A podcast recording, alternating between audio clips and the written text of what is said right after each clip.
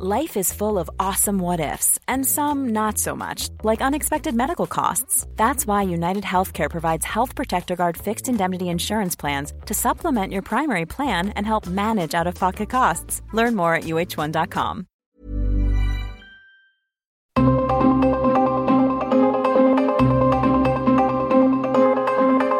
El Heraldo Radio presenta Zona de Noticias con Manuel Zamacona. Zona de Noticias, el epicentro de la información.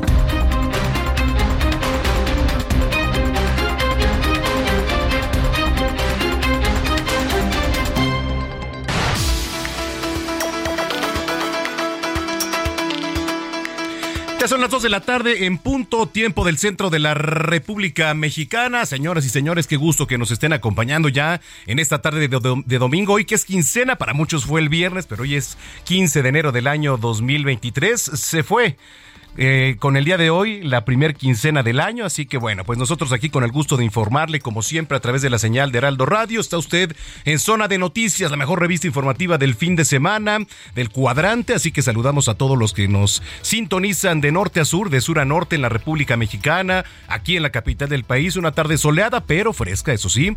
Así que si va a salir, hágalo bien abrigado porque va a continuar bajando la temperatura ya en las próximas horas. Y bueno, pues hay que evitar enfermedades. Yo lo invito como siempre, para que se ponga en contacto con nosotros a través de redes sociales, arroba Samacona al aire, le repito, arroba Samacona al aire.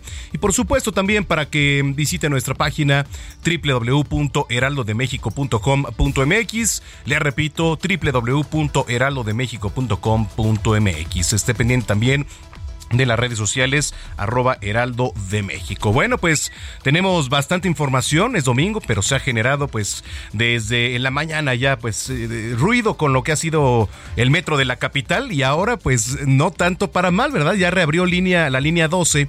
Entonces, para muchas personas seguramente les va a ser de utilidad porque después de todo el tiempo que estuvo parado y si usted sobre todo utiliza este medio de transporte, pues le va a ser de gran utilidad. Por ahí estuvo la jefa de gobierno, el director del metro, Guillermo Calderón, así que pues vamos a tener todo, todo lo que ocurrió. Ya capturaron, por cierto, a otro reo que escapó del cerezo ahí de Juárez. Quedan todavía 21 por atrapar. Y a ver, más tarde vamos a analizar un poquito dónde sí y dónde no se podrá fumar a partir de hoy. Entonces, bueno, pues esto y mucho más aquí en este espacio. Cuando son las 2 de la tarde ya con 3 minutos prácticamente, yo soy Manuel Zamacona y vamos con lo más importante que se ha generado hasta el momento.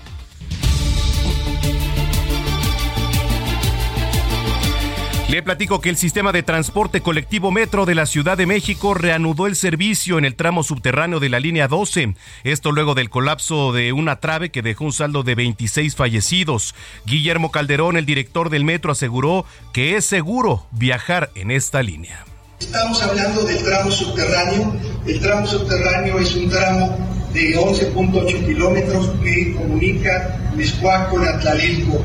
Tiene nueve estaciones en este tramo y es una estructura de túnel, de túnel que hay que decir fue revisado bajo los protocolos más estrictos por el Colegio de Ingenieros, el Instituto de Seguridad de las Construcciones y se encuentra en extraordinarias condiciones de seguridad y protegida para cualquier situación de sismo o movimiento de bueno, la jefa de gobierno de la capital, Claudia Sheinbaum, rechazó que la presencia de la Guardia Nacional signifique la militarización del metro.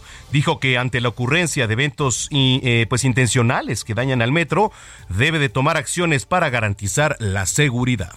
Cualquier acto que ponga en riesgo la seguridad de los usuarios, tenemos que actuar. Y por eso estamos actuando, para poder eh, darle esta inversión necesaria para el metro, para que con una revisión integral entre los trabajadores del metro, el Consejo Consultivo, se le pueda dar el presupuesto necesario al metro. Pero cualquier acto intencionado para dañar al metro, tenemos que darle toda la seguridad a los usuarios. Por eso la presencia de la Guardia, la Guardia va desarmada y vamos a estar todos los días en este proceso de revisión permanente de la seguridad del medio. Bueno, y mientras tanto, el secretario de Gobernación, Adán Augusto, confirmó que la UNAM ya envió a la Secretaría de Educación Pública el expediente del caso de la tesis de la ministra Yasmín Esquivel para determinar la validez de su título universitario. José Osvaldo Espinosa Navarro, de 27 años, fue uno de los 30 reos que escaparon del Centro de Reinserción Social número 3 de Ciudad Juárez, en Chihuahua. Ayer la Secretaría de Seguridad Pública del Estado informó que ha sido recapturado. A partir de hoy, señoras y señores, escuchen, eh, a partir de hoy queda prohibida la promoción y exhibición de cigarros en todo México. Esto de acuerdo con el reglamento de la Ley General para el Control de Tabaco. Con ello se busca reducir y prevenir el consumo de cigarros. En temas internacionales, 68 personas murieron este domingo después de que un avión de pasajeros estrellara en un desfiladero con 72 personas a bordo cuando se aproximaba a un aeropuerto recién inaugurado en la localidad turística de Pokhara, esto en Nepal. 25 personas murieron luego de que un misil ruso alcanzó un edificio en la ciudad de Dnipro, esto en el sureste de Ucrania. Los bombardeos también tuvieron como objetivo la capital, Kiev, poniendo fin a una pausa de dos semanas de ataques rusos. En los deportes, Santos Laguna ganó a los Pumas 3-0 con doblete de Diego Medina en el Estadio Corona, mientras que los Diablos Rojos del Toluca y el América empataron a dos goles en la cancha del Nemesio 10. Esto en la jornada 2 del Clausura 2023. Tamar Hamlin visitó a sus compañeros en las instalaciones de los Bills de Buffalo por primera vez desde que fue dado de alta a casi dos semanas de que sufrió este paro cardíaco y necesitó ser resucitado en el mismo terreno de juego en el partido ante los Bengalíes de Cincinnati.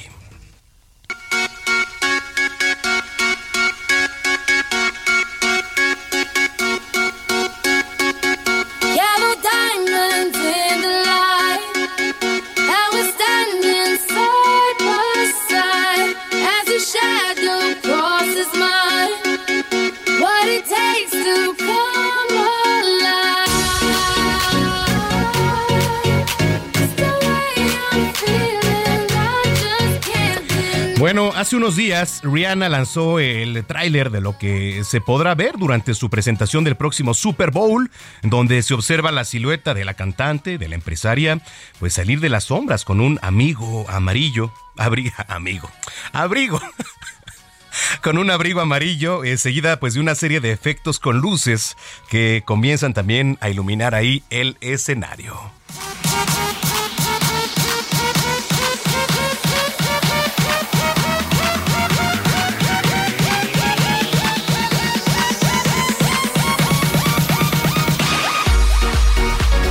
Bueno, y así directo nos enlazamos hasta el Servicio Meteorológico Nacional con mi compañera Patricia López, que nos trae pues las condiciones del clima ya para las próximas horas. Adelante, Patricia, ¿cómo estás?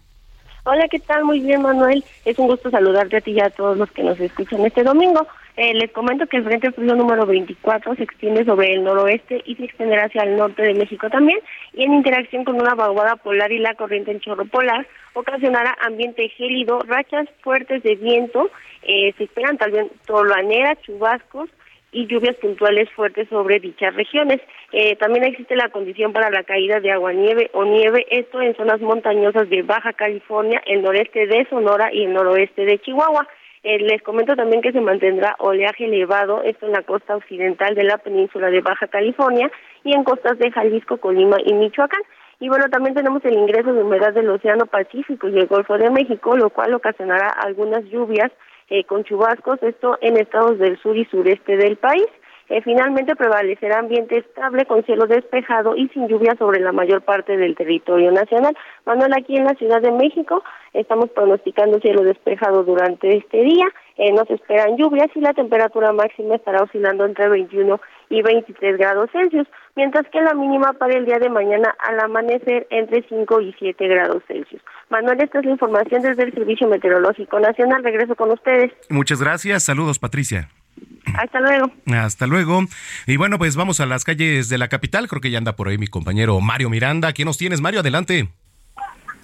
¿Qué tal, Manuel? Muy buenas tardes. Pues te informo que luego de permanecer cerrada por más de 20 meses la línea 12 del metro, por el accidente ocurrido el 3 de mayo del 2021, donde colapsó un tren y perdieron la vida 26 personas, este domingo 15 de enero la jefa de gobierno Claudia Sheinbaum dio el banderazo para la reapertura de las nuevas estaciones subterráneas que estarán funcionando a partir de hoy en el tramo que recorre el metro Miscuac al metro Aclatilco.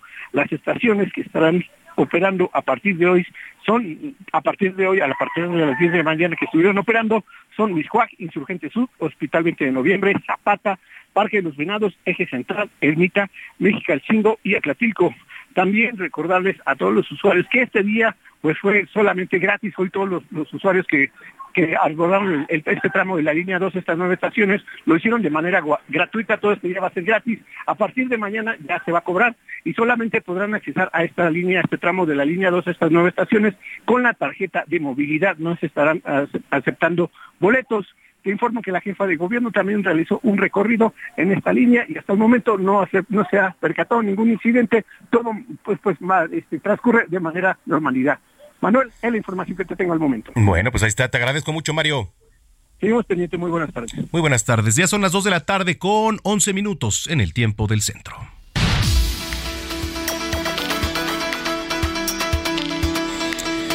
Bueno, pues eh, ya les platicaba, hoy reabrió operaciones una parte de lo que es la línea 12 del metro, estuvo por ahí la jefa de gobierno, de hecho, pues a través de las redes sociales estuvieron eh, circulando muchas imágenes, incluso pues con un guitarrista estuvo por ahí también este mm, personalidades. Martí Batres también la estuvo acompañando, ¿no? Ahí estuvo mi compañera Cintia Stettin que nos tiene toda la información. Adelante, Cintia, ¿cómo estás?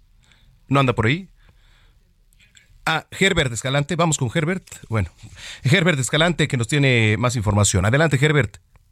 Hola, buenas tardes, así es. Al rendir su cuarto informe de resultados, el gobernador de Yucatán, Mauricio Vila Dosal, anunció diversas obras para este 2023, como dos albergues para mujeres víctimas de violencia de género, un nuevo centro de atención integral y menor de desamparo y la recuperación del Teatro José Pedro Contreras, que como ustedes recordarán sufrió un incendio hace unos meses.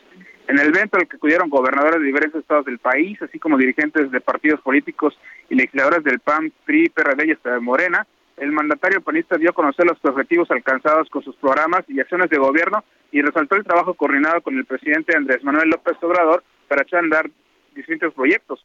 Sobre las obras para este 2023, Mauricio Vila señaló que se construirán dos albergues para atender a las mujeres víctimas de violencia extrema en el interior del estado, en los municipios de Ticú y Tecash.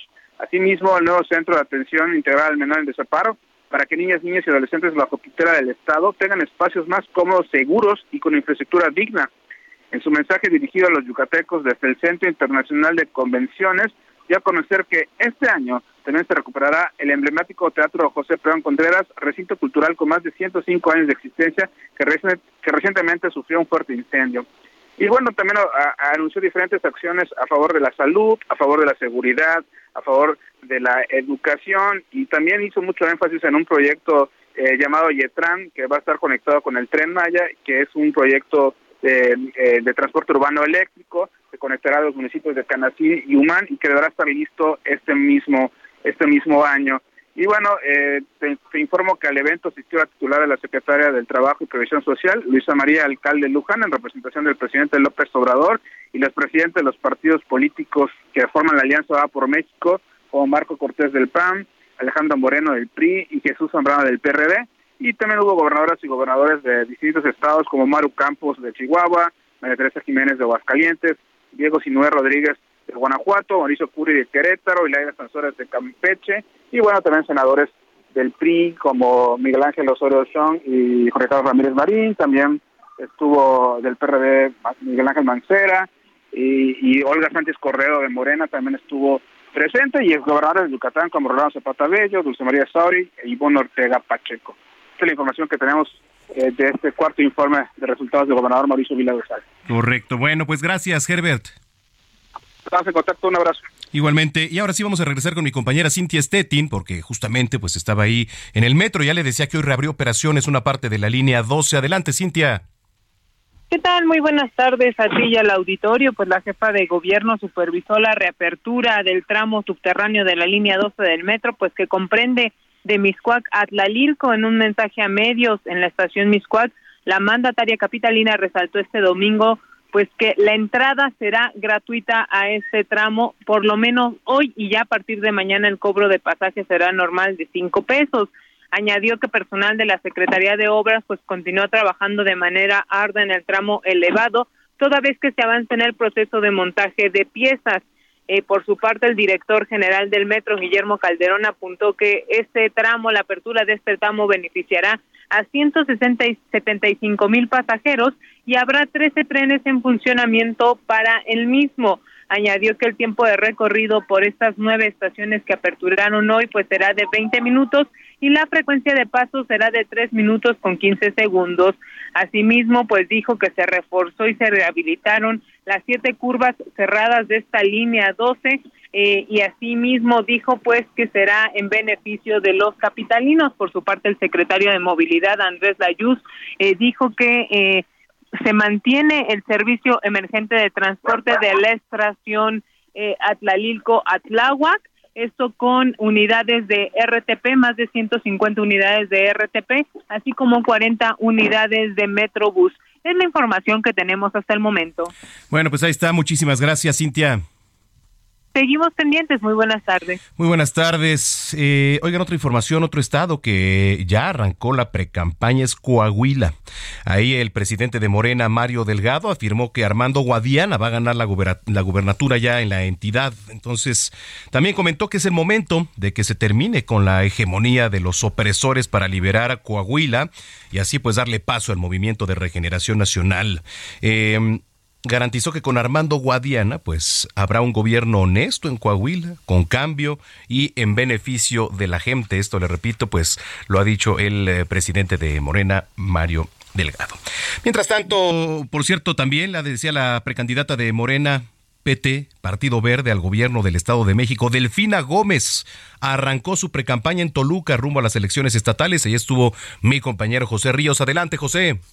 ¿Qué tal, Manuel? Buenas tardes. Te saludo con gusto a ti y a quienes nos escuchan esta tarde por el Heraldo Radio. Pues sí, como bien comentas, la precandidata única de Morena, Partido Verde y Partido del Trabajo al gobierno del Estado de México, Delfina Gómez Álvarez, realizó por segundo ya consecutivo sus jornadas de precampaña rumbo al gobierno del Estado de México. En esta ocasión, Manuel, pues bueno, es se suscitó, perdón, en el municipio de Nezahualcóyotl un día después de que ocurrió este evento en la ciudad de Toluca, en donde, pues bueno, la aspirante a gobernadora anunció a los simpatizantes que comenzará en este periodo una gira por los 125 municipios de la entidad para conocer de forma directa las necesidades de la población. La aspirante a la gubernatura resaltó la forma en que la población de este punto del Valle de México ha tenido gran impulso, pero ella afirmó que se necesita eh, un mayor trabajo, de lo que dijo se necesitaría un gobierno con empatía amor a sus habitantes. Como lo realizó este sábado en el mitin de Toluca, Manuel, pues la, la Texcocana puso en duda si los actuales gobernantes del Estado lograrán un cambio y atenderán a la sociedad pese a que en esta ocasión vayan en unión. Hay que apuntar, Manuel, que pues bueno, fue casi una calca del discurso que la maestra Delfina dio ayer en la ciudad de Toluca, sin embargo, pues este evento fue más clave porque es en una de las zonas donde pues Morena ya está creando un bastión, un corredor guinda, que es este Nezahualcóyotl, de Catepec, este Cámac, perdón, este, Chicoloapan, Chimalhuacán y Valle de Chalco, entre más municipios, pero aquí ya destacó, pues, para mostrar más músculo y, dar, a, dar a conocer sobre este número de simpatizantes que tiene, pues, el partido Guinda en esta región. Y pues vamos a estar al pendiente de esta gira donde ella anunció que también, pues, presentará lo que vayan compilando y pues estaremos al pendiente de esta pues gira y resultados. Bueno, pues vamos a estar pendientes. Eh, te agradezco mucho y así, así arranca ya la precampaña. Gracias, José. Seguimos pendientes, Manuel. Buena tarde. Muy buena tarde. Oiga, y mientras tanto en Morelos, la jefa de gobierno de la capital, Claudia Sheinbaum, se reunió de manera virtual con presidentes municipales y militantes también de, de Morena en el estado, le repito, de Morelos. Vamos contigo, Guadalupe Flores. Adelante. Hola Manuel, ¿cómo estás? saludo con mucho gusto. Buenas tardes de domingo. De domingo así es la, la jefa de gobierno de la Ciudad de México, Claudia Sheinbaum Pardo pues eh, expresó que es momento de las mujeres, aseguró que están listas incluso para ocupar los cargos públicos, eh, como bien eh, lo refiere, que hoy de manera virtual la jefa de gobierno se reunió eh, con presidentes municipales y militantes de Morena en el estado de Morelos a través de, pues, de la plataforma de las redes sociales del Instituto de Desarrollo y Fortalecimiento Municipal del Estado de Morelos, por sus siglas de y donde se congregan los 36 alcaldes de Morelos. Hoy se presentó esta conferencia magistral, eh, políticas exitosas del gobierno, que fue convocada por el mismo órgano estatal. en su mensaje, pues la jefa de gobierno expuso sus logros de, su administración y también pues aprovechó para defender la presencia de la Guardia Nacional en las tareas de vigilancia en el metro en la Ciudad de México. Dijo que pues es su obligación garantizar la seguridad de los ciudadanos ante posibles actos malintencionados, así lo expresó Claudia Sheinbaum, dijo que también eh, pues es, eh, destacó la importancia de las mujeres en la administración pública y su derecho a decidir en la vida eh, política del país, también manifestó su respaldo a los colectivos feministas y resaltó que en materia de seguridad pues se refuerza la presencia de la policía en las calles para mejorar la calidad de la gente, incluso también ya para cerrar su su mensaje digo que no se olvida nunca, que quien gobierna nunca debe olvidar eh, eh, sus causas y se debe gobernar con austeridad y transparencia. Eh, resaltó pues los logros de la cuarta transformación, incluso pues aprovechó para aplaudir al gobierno de Manuel López Obrador y también pues agradeció el apoyo de la militancia de Morelos e insistió, bueno, ya para que cierre de esta conferencia magistral, que es el tiempo, este momento de las mujeres. Manuel. Bueno, pues muchas gracias por la información, Guadalupe. Buenas tardes. Muy buena tarde, Guadalupe Flores. Esto en Morelos. Oiga, eh, quiero platicarle que hoy 15 de enero de 2023 es Día Mundial de la Nieve. El tercer domingo de enero se celebra el Día Mundial de la Nieve o el World Snow Day, pues con el objetivo de promocionar los deportes blancos y el disfrute, pues por supuesto también de la naturaleza. ¿Y por qué se celebra el Día Mundial de la Nieve? Bueno, pues fue proclamado por la Federación Internacional de Esquí y se celebra en todas las estaciones de esquí del mundo con actividades pues que invitan también a estar en contacto con la nieve. Pero además de celebrar el deporte, la naturaleza, pues el Día Mundial de la Nieve también debe servir hacer conciencia sobre los peligros de los aludes y estas grandes nevadas en las costas bajas que pueden producir incidencias en las carreteras y lo vimos apenas también en lo que ocurrió con Estados Unidos, las nevadas, las bajas temperaturas que mataron gente, claro que sí. Y por supuesto, lo más importante, que la nieve es muy beneficiosa para el medio ambiente. Eh, forma parte del ciclo del agua, se acumula durante el invierno en pues sobre todo ahí lo que son zonas de la montaña funciona como un almacén de agua que se libera por ejemplo en primavera con el deshielo y que va a parar entonces a los embalses y a los ríos y mire eh, por ejemplo en países como España la nieve garantiza un aporte hídrico cuando más se necesita en primavera y en verano, cuando las precipitaciones pues disminuyen además considerablemente, considerablemente, perdón. Y la nieve pues es protagonista también, usted sabe, de muchos deportes que se pueden hacer en invierno cuando las montañas se vuelven blancas. Entonces, pues hablarle de algunos de los deportes más divertidos, ¿no? Que se pueden practicar gracias a la nieve. El esquí, por ejemplo, el snowboard, las raquetas de nieve, ¿no? El patinaje sobre hielo también. Entonces, pues bueno, el trineo con perros, incluso también digo, es, es menos visto, pero también se practica. Así que bueno, 15 de enero, Día Mundial de la Nieve. Vamos a comenzar de una vez con las efemérides musicales, el cumpleaños número 59 de una leyenda del rock mexicano y hablamos de Saúl Hernández. Él nació un 15 de enero y por eso vamos a escuchar afuera de este álbum El Nervio de El Volcán. Así que con esto, eh, pues vamos a trepar tantito y ahorita lo invito para que siga con nosotros.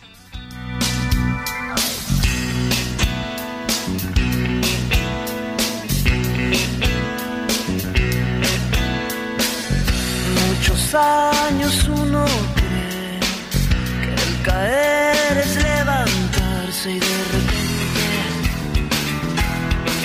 ya no te paras.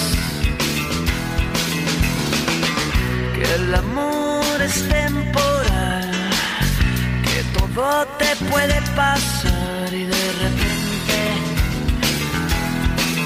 estás muy solo.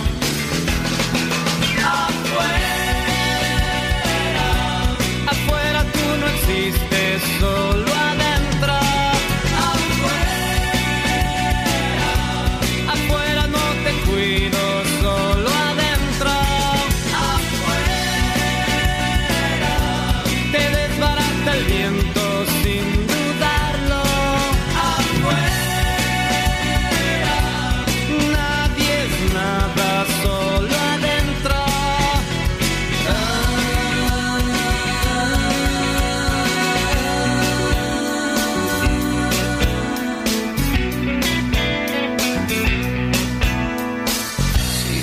Años y uno está creyendo que puede rezar y de repente. Bueno, pues ahí está afuera. Y con esto vamos a ir a una pausa. No le cambie, está usted en zona de noticias. Yo lo invito para que nos siga en redes sociales, arroba Samacona al aire. Regresando le voy a platicar porque es Día Mundial de la Religión y también le vamos a entrar al tema.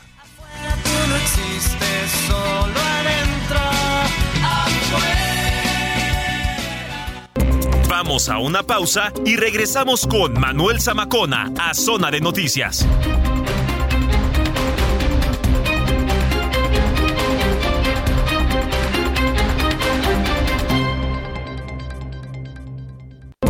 Ya estamos de regreso en Zona de Noticias con Manuel Zamacona por el Heraldo Radio.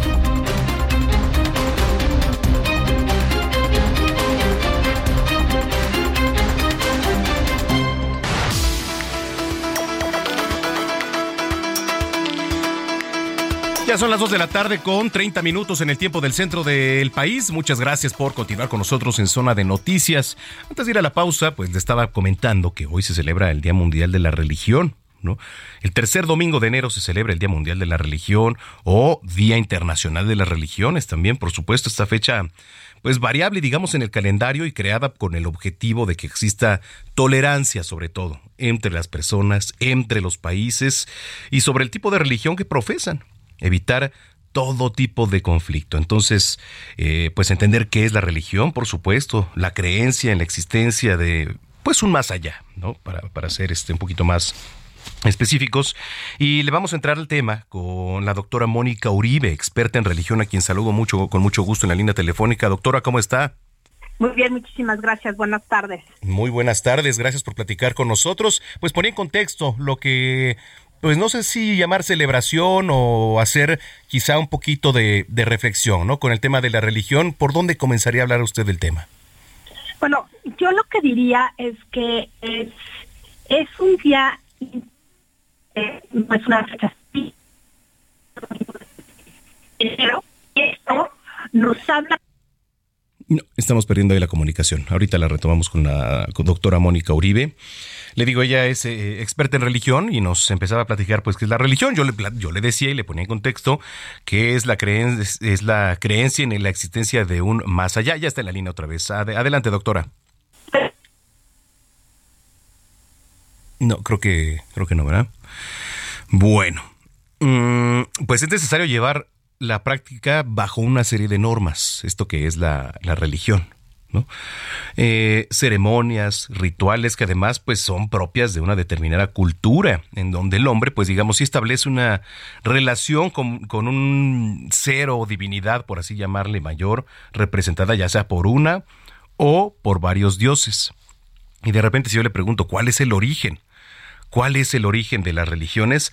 Pues digo, ha sido interpretada como una necesidad psicológica también en los seres humanos de creer en la existencia de un ser supremo, dotado de poderes superiores, ¿no? Que ayuden al hombre a tener una existencia, pues con mayor sentido, con mayor trascendencia en un mundo tan complejo, ¿eh? Porque sí estamos viviendo tiempos bastante complejos en todo el mundo.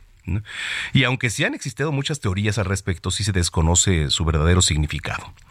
Y lo que sí resulta interesante sobre el apasionante tema de la religión y que todavía genera grandes controversias, pues entre los estudiosos de la materia, es el afán del ser humano de estar en contacto con Dios. Un deseo que hasta hoy pues sigue siendo una necesidad universal. Y le hablo de la mayoría de las personas, ¿eh?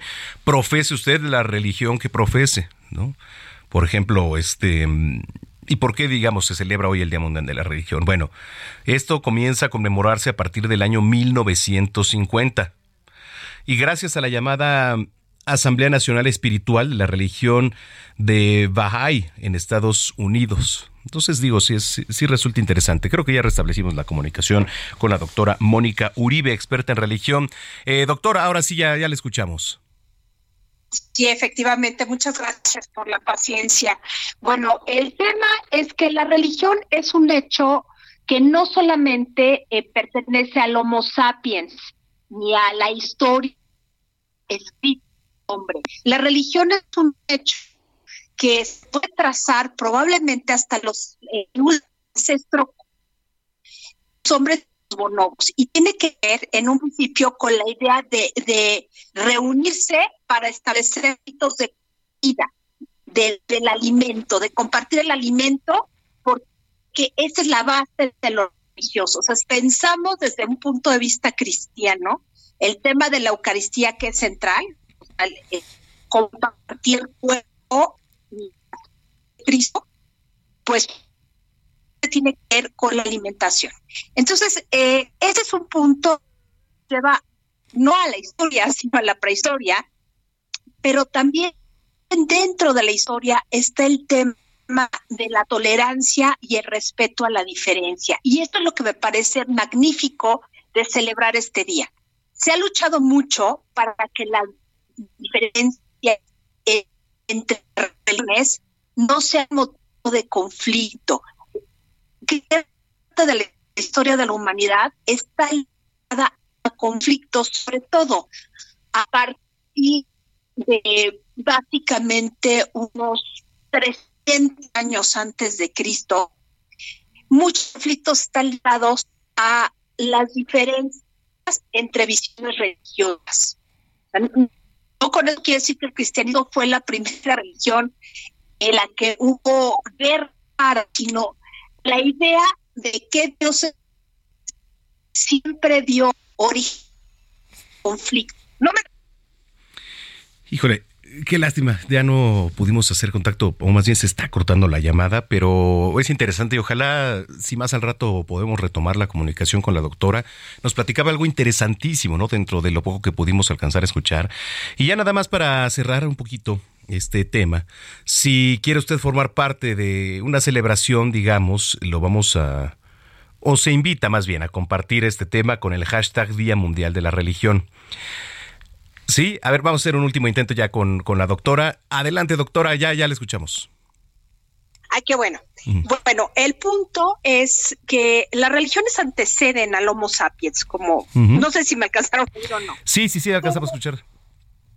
Y bueno, el punto más importante de celebrar un día de las religiones es que hay una idea de igualdad o equidad de la dignidad de las religiones que les permite un diálogo.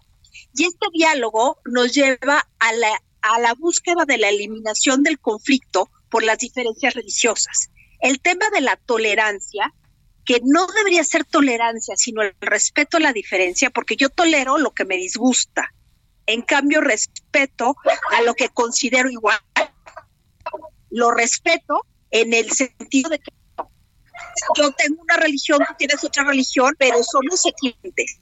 El punto es al que se debe llegar, en que si bien se sabe que en muchos espacios nacionales hay religiones que son estatales, por ejemplo, el anglicanismo en, en, Inglaterra o las iglesias nacionales luteranas en los países nórdicos o el Islam, que es una cuestión sumamente diferente y mucho más delicada. Estas iniciativas nos llevan a entender que es mejor ponernos de acuerdo y entendernos a pelearnos por una situación que no podemos cambiar. Esto es verdaderamente un hecho que, que debe celebrarse y sobre todo que exista la voluntad para que las personas puedan dialogar desde la diferencia. Entonces, como iniciativa me parece muy buena y fue una iniciativa de la fe Bahá'í, que es una religión relativamente nueva surgida en el siglo XIX. Entonces, es importante que los grupos mayoritarios y los minoritarios entren en, en una dinámica de diálogo que les permita reforzarse en puntos comunes y no tener tanto problema por cuestiones teológicas que son insalvables. Qué interesante lo que nos platica, porque además, digamos, eh, sea cual sea la creencia, religión, el creer en algo, eh, siempre psicológicamente, hablando a nivel personal, pues es una ayuda, ¿no? Digo, ya, ya sé que crees en, en, uno o en otro personaje, siempre el tema de la creencia y hablando de materia religiosa, pues es importante eh, para hasta el estado de ánimo día a día de cada quien, el creer en algo, ¿no? El tema de la importante, incluso hay, hay teorías que hablan de un chip de Dios en el cerebro humano y que existe y esto desde la prehistoria, existe una tendencia a creer en un más allá. El, problema no es creer en que exista una trascendencia del ser humano, que no, uno no se muere y ya se acabó, sino eh, el tema está en que esto asumió tintes culturalmente distintos que llevaron a enfrentamientos. Y es justo a partir del siglo XX, sobre todo después de las guerras mundiales, en que estos temas empiezan a ser abordados como como una necesidad, un imperativo de diálogo para evitar mayores problemas. Claro. Oiga, doctora, pues eh, yo le agradezco muchísimo que nos haya tomado la comunicación. Siempre es importante y además, pues, eh, interesante todo lo que nos ha platicado y le agradezco de verdad. Yo también les agradezco y perdón por los inconvenientes de, de la señal. En fin. Así, así pasa luego con el tema de la tecnología. Muchísimas gracias, de verdad. Es la doctora Mónica Uribe, experta en religión. Dos de la tarde ya con 40 minutos.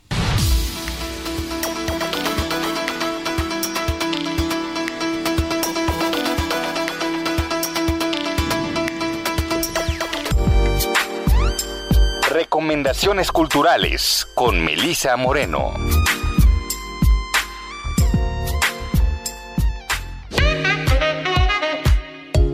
Bienvenidos a la Agenda Cultural del Heraldo de México. Yo soy Melisa Moreno y esta es nuestra selección para Zona de Noticias. El Colegio de San Ildefonso presenta la exposición más importante y completa que se ha hecho en los últimos años sobre el pintor, grabador y muralista ruso-mexicano Vladimir Kivalchich Rusakov Vladi. La exhibición reúne más de 300 obras de pequeño y gran formato producidas por el artista a lo largo de su vida. La primera parte de la exposición por el centenario de Vladi aborda los dos temas que atraviesan buena parte de su obra. Por un lado, la revolución y particularmente la revolución rusa por su utopía, sus logros y sus fracasos, y por el otro lado, la disidencia, la capacidad de criticar, de objetar, de rechazar y la doctrina oficial. Vladi, Revolución y Disidencia se puede visitar en el Colegio de San Ildefonso hasta el 30 de abril. Hay libros en los que es mejor no abrir una grieta en la noche. Este es uno de ellos.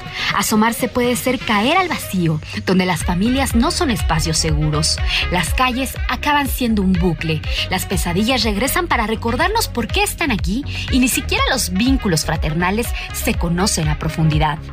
Asomarse es estar delante de una fabuladora extraordinaria, una revolución en la escritura mexicana, encendida por veladoras y pirotecnias, alimentada de golpes de boxeo y dentelladas felinas, poblada de desaparecidas, narcos satánicos o amantes. Si leer es siempre precipitarse, leer a Laura Baeza es sumergirse al mismo tiempo en el vacío y en la oscuridad, abrir una grieta bajo los pies. Una grieta en la noche de Laura Baeza es editado por Páginas de Espuma. El Tour de Cine francés es una muestra itinerante que presenta la mejor selección del cine contemporáneo alrededor de la República Mexicana, Centroamérica, Argentina y Chile, previo a su estreno comercial en salas. Y en esta ocasión ha vuelto para celebrar su cumpleaños número 26, donde presenta grandiosas historias en la pantalla grande. Y durante este mes podremos disfrutar de la exquisita selección de películas que trae consigo el tour en la UNAM. En esta ocasión, el cinematógrafo del Chopo albergará los siete títulos que conforman la muestra. La iniciativa desarrollada por Nueva Era Films, Cinépolis, Federación de Alianzas Francesas y la Embajada de Francia en México se lleva a cabo hasta el 29 de enero. Si quieres disfrutar de toda la programación, puedes obtener tus boletos en taquilla y en el sitio oficial de la Filmoteca de la UNAM. Las funciones tienen un costo de 40 pesos general y 20 para la comunidad universitaria. Esta fue la agenda cultural de esta semana. Yo soy Melisa Moreno y me encuentras en arroba melisototota. Nos escuchamos la siguiente.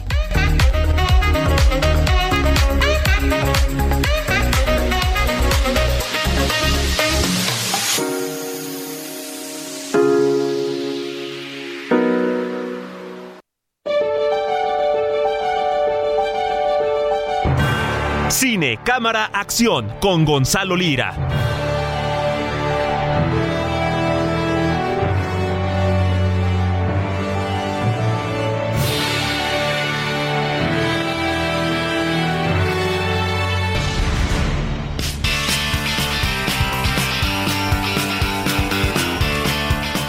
Bueno, pues ya está en la línea telefónica el zar del cine, el maestro Gonzalo Lira. ¿Cómo estás, mi querido Gonza?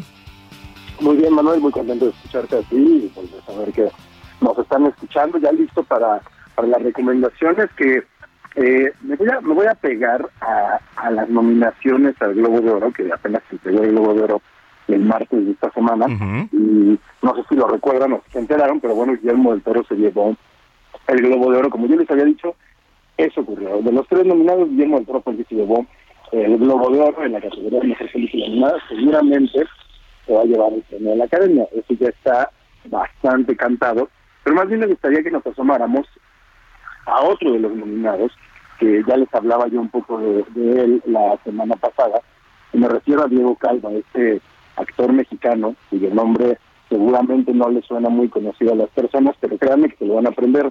Esta semana se estrena, el jueves de, la semana que empieza, se va a estrenar una película que se llama Babylon. Eh, Babylon ya se estrenó en Estados Unidos, es dirigida por Damien Chazelle. Damien Chazelle hizo La La por ejemplo, entre otras.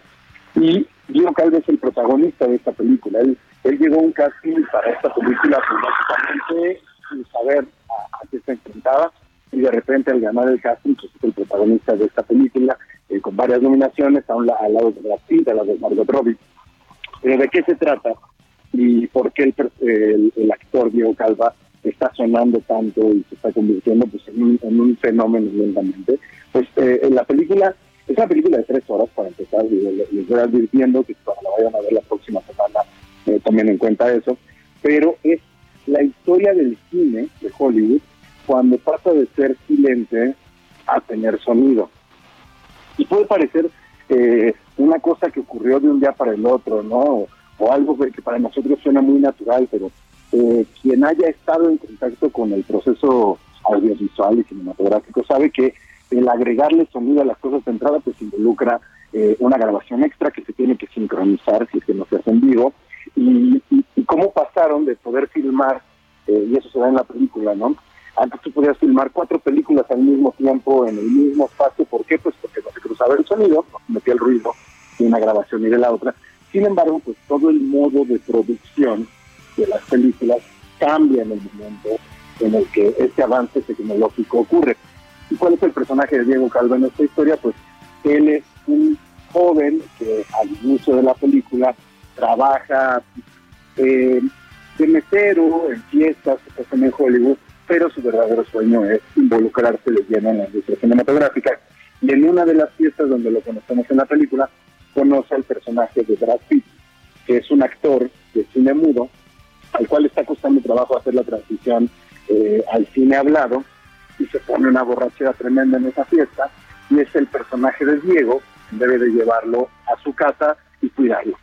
Entonces al día siguiente lo lleva a una filmación y ahí es donde empieza esta historia que lo que me gusta mucho de la película, ya la verdad la gente la próxima semana, es precisamente eso, que se vuelve una historia desde la ficción, pero que nos habla de los avances tecnológicos, de, de cómo esos avances tecnológicos conllevan pues el miedo de quienes pertenecen a cierta industria, ¿no? Y cómo ese miedo también eh, pues se va convirtiendo pues, en, en, manos creativas, pues en nuevas formas de hacer cine, nuevas formas de eh, utilizar un medio como como lo es el audiovisual, ¿no? Creo que es, una gran recomendación porque se van a encontrar con una película, pero sí debo de, advertirles que, eh, pues pensando en los años 20 en Hollywood, también es una película que va a mostrar muchos excesos, que va a mostrar eh, pues, pues cómo las fiestas se, se, se alocaban. ¿no? Yo creo que viendo esa, si, a la gente le gusta la fiesta viendo Babylon, uh, pero sí te lo puedo decir, porque es una, una película muy entretenida, eh, muy divertida, pero que, como te decía, pues sí, eh, es asomarse a un momento en la industria en que están ocurriendo tantos cambios, que pues bueno, esos cambios llevan cosas buenas, pero también conllevan cosas malas. Oye, a ver, entonces, esta, ¿cuál es el nombre nada más para recapitular? Este es... Babylon, así se llama Babylon, y la van a encontrar en la cartelera a partir del jueves. Vale mucho la pena, Margot Robbie, eh, Brad Pitt también está por ahí, Tobey Maguire, uh -huh. eh, se van a encontrar a Flea, por ejemplo, el bajista de los Chili Peppers, también forma parte de este elenco, y pues bueno, el protagonista que es Diego Calva y que es de alguna forma como los ojos del público, porque él es quien nos va guiando en este mundo del cine, eh, que para él es muy nuevo y que pues para el espectador, aunque ya conocemos el cine moderno, pues también se vuelve muy nuevo asomarse al cine como se hacía hace 100 años. Correcto. Bueno, esta es la de Babylon. ¿Y este cuál otra, mi querido Gonza, tú dices? Mira, ya les habíamos hablado de eh, precisamente Pinocho, ¿no? Que, que, la, que lo encuentran en cines. Yo les invitaría que se asomaran a, a, ver eh, si tienen una plataforma que se llama Movie y si no, eh, pueden sacar como con todas las plataformas algunos días gratuitos y ya ahí ustedes deciden, pero se estrenó hay una película que se llama After Sun, que es una película muy bonita, eh, que es la historia de la directora, la directora se llama Charlotte Wells, es la historia de esta misma directora, eh, que son las últimas vacaciones que toma con su padre. Entonces, lo que es muy lindo de la película es que es un asomo a, a, los recuerdos de una niña, pero desde la visión de una mujer adulta. Y lo que es, lo que es interesante es que estas vacaciones son las últimas que va a tomar con su padre, las últimas veces que va a ver a su padre, y, y como se vuelve como una reflexión de cómo muchas veces cuando somos niños no entendemos el mundo adulto, no, no podemos juzgarlo, pero seguramente a cualquiera, seguramente está pasando, Manuel, de muchos, como, como cuando recuerdas cosas de tu infancia que en ese momento no te quedaban claras, pero ahora como adulto que has tenido una vida eh, pues con otras cosas donde has madurado, empiezas a entender algunos de los problemas de tus papás, quizá que antes no entendías, empiezas a entender ciertas situaciones de, tus maestros, de, de, todo el mundo en el que te mueves cuando eras niño. Y la película hace muy bien ese ejercicio de, asomarse al pasado de, la directora, que es niña, y, y, tratar de entender, tratar de, de, desmenuzar qué es lo que ocurría con su padre eh, antes de que la abandonara. Es una película difícil, pero, pero muy linda a la vez. Creo que puede ser una buena sorpresa si no salen de casa eh, esa, esa es una buena opción. Y ya pude ver Avatar, que no había visto Avatar. eh, ya la viste, ¿no? Me parece. No, no he visto Avatar. Y, debo decir que, que eh, me sorprendió. No, no, no, puedo decir que me, que me encantó, pero sí puedo decir que me sorprendió, no solo en lo tecnológico, creo que la historia está muy bien contada eh, y, y, para hacer un entretenimiento pues muy mainstream que dura tres horas también, se pasa muy rápido eh, tiene buenos mensajes sobre nuestra relación con el medio ambiente, sobre cómo conformamos las familias. Eh, vale bastante la pena. Yo no yo no he tenido la oportunidad de asomarme a Avatar, yo sé que ahí sí llegué casi más tarde a la fiesta, pero eh, entiendo por qué a la gente le ha gustado y ha sido un fenómeno de taquilla impresionante, Manuel, que, que la verdad eh, habla de que a la gente le sigue gustando ir al cine, ¿no? Que, que realmente las plataformas no están matando el cine, sino que hay que encontrar cómo atraer a la gente a esas pantallas. Sí, suena interesante, la verdad es que, oye, ¿y qué recomiendas? ¿Que se vea con los lentes en 3D? Pues es para eso, ¿no? Avatar creo que también es un poquito el, efecto y el chiste de esta película, ¿no? Exacto, yo, yo, yo me lancé a verla en la pantalla IMAX, la vi en 3D, y vale mucho la pena, que se vuelve una experiencia muy inmersiva. No sé si has tenido la oportunidad de bucear eh, alguna vez en tu vida, pero la película ocurre mucho debajo del agua. Y que genera esa sensación que sientes al bucear, que es muy interesante y quienes ya lo hayan hecho no me, no me dejarán mentir, es como estar volando, es como estar flotando y estar hacia abajo y ver el vacío y sentir como la gravedad realmente no, no te hace absolutamente nada y la película lo logra muy bien, entonces eh, se vuelve casi como una atracción de serie la película en ese, eh, en ese sentido. Oye, pues igual y, suena bien, me andas convenciendo de, ir a verla. No quería, ¿eh? porque realmente ni siquiera he visto la 1, pero pues le voy a dar el beneficio. Mira, no tiene ni siquiera que ver la 1, digo, vale la pena ver la primera parte, pero eh, la película hace un buen trabajo en los primeros minutos de introducirte a ese mundo y de hacerte entender qué es lo que está ocurriendo para que no tengas que sumarte necesariamente al anterior ah, y entender y entender de qué va. Perfecto. Bueno, pues ahí está, mi querido Gonza. Nos vamos a ir a la pausa, pero antes, por favor, recuérdanos tus redes sociales, donde te seguimos y dónde te vemos también. Claro que sí, estoy como arroba gonis, G-O-N-Y-Z, ahí me encuentran. Y también si quieren saber de alguna otra que esté en la cartelera o si quieren alguna recomendación en particular, ahí se las damos. Perfecto. Bueno, pues gracias, te mando un abrazo. Otro de regreso para ti, Manuel. Gracias, Gonzalo Lira. Aquí en Zona de Noticias. Vámonos a la pausa, pero eh, continuamos con la selección musical de hoy. Un estreno que ha dado mucho de qué hablar en las redes sociales. Hablamos de la sesión número 53 de Visa Rap junto a Shakira, generando más de 80 millones de reproducciones en YouTube en menos de dos días. ¿Ya 100? Ándale, mira, 100 millones de reproducciones en YouTube en menos de dos días. Esto es sesión número 53 de Shakira. Ya volvemos. Esto es pa' que te mortifique, mastique, trague, trague, mastique. Yo contigo ya no regreso, ni que me llore ni me suplique. Entendí que no es culpa mía que te critique. Yo solo hago música, perdón que te salpique. Me dejaste de vecina la suegra con la prensa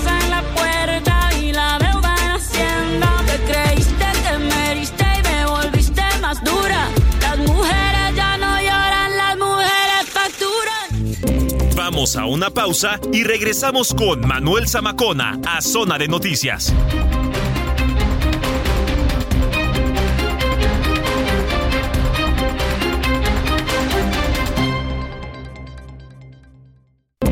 Ya estamos de regreso en Zona de Noticias con Manuel Zamacona por El Heraldo Radio.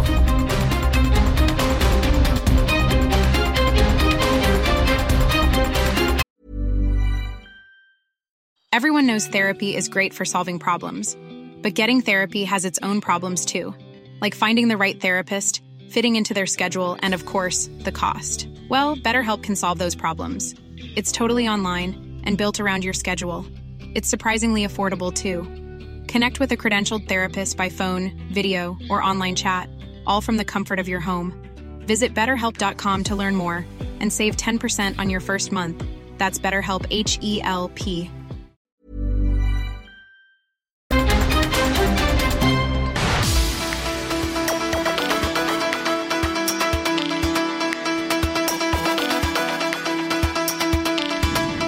Ya son las 3 de la tarde en punto en el tiempo del centro del país. Muchas gracias por continuar con nosotros aquí a través de la señal de Heraldo Radio.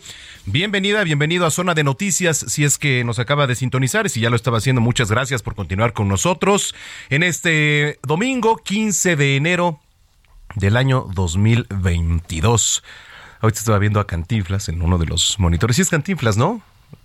Sí es Cantinflas del barrendero. ¿Cuál es esa? Sí, mira, la del bar. No, Gina no sabe.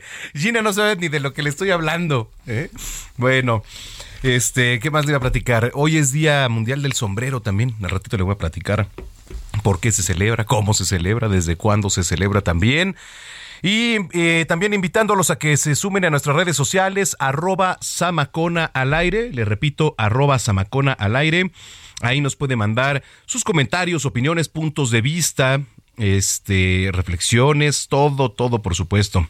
Eh, dice Vinicio Zamora, buenas tardes Manuel, te comento que ya Chole con sus prohibiciones, eso de la ley del tabaco es una ocurrencia más, no nos vengan, que la ley es la ley.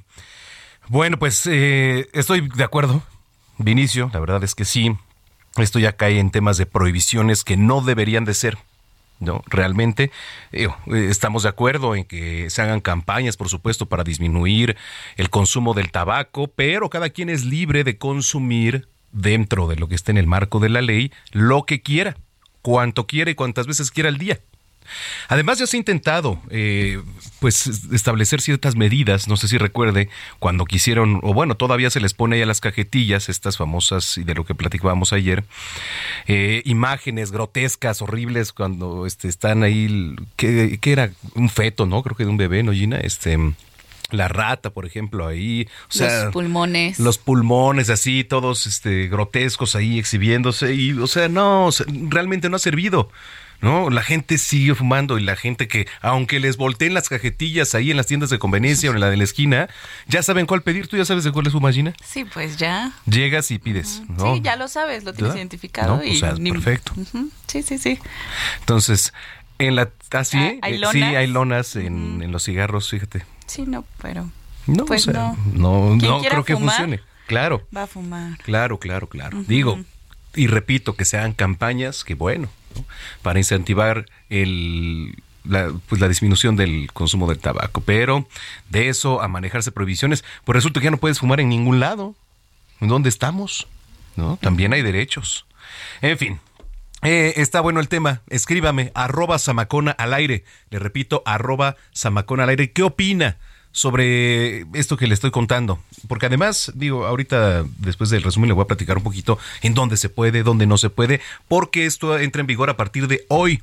Si usted entra en alguna tienda de conveniencia, por ejemplo, como nos dice nuestro compañero Arturo aquí abajo, pues va a encontrar que la, donde están los cigarros está tapado, o están volteados, o no, pero sí. Así las cosas a partir de hoy. Bueno, pues cuando son las 3 de la tarde ya con 4 minutos, ya está por aquí Gina Monroy. ¿Cómo estás, Gina? Hola, ¿qué tal? Buenas tardes. Gracias. Pues vámonos con el resumen de lo más importante hasta el momento.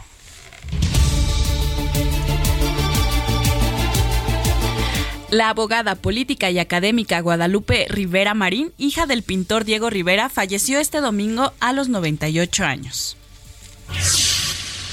Roberto Galán Fernández, reconocido por sus hazañas dentro de los eventos taurinos, perdió la vida este 14 de enero durante su estadía en la clínica La Asunción de Aguascalientes a los 39 años de edad. Su muerte fue producto del cáncer que padeció.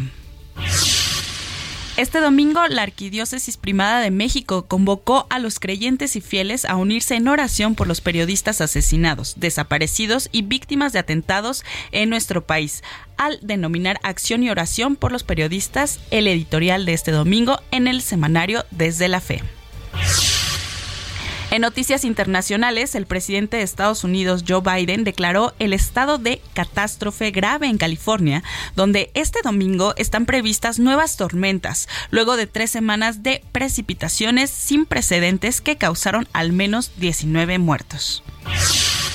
Autoridades egipcias dieron a conocer que encontraron una nueva tumba, probablemente la de una esposa real de la dinastía Akenkanatón y Tutankamón de hace casi 3.500 años en Luxor, la Tebas de los faraones. Bebecita, bebecita, bebecita, lo de nosotros es un secreto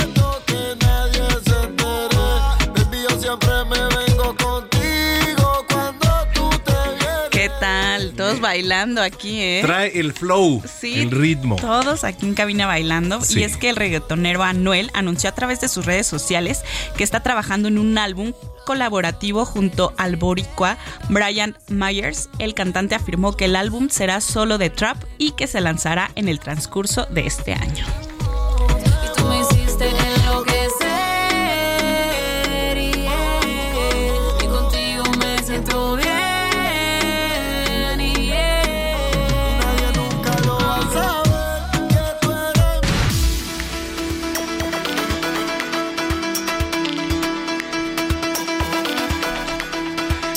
Son las 3 de la tarde con 6 minutos en el tiempo del centro del país. Muchas gracias eh, por el resumen de noticias. Eh, vámonos ya directamente con los espectáculos. Andas por ahí, mi querida Nayeli Ramírez. Buen domingo, ¿cómo estás? ¿Cómo amaneciste? Espero que sin cruda. Totalmente, y es lo mejor. Domingos, hashtag domingos sin cruda. Así se dice. Perfecto.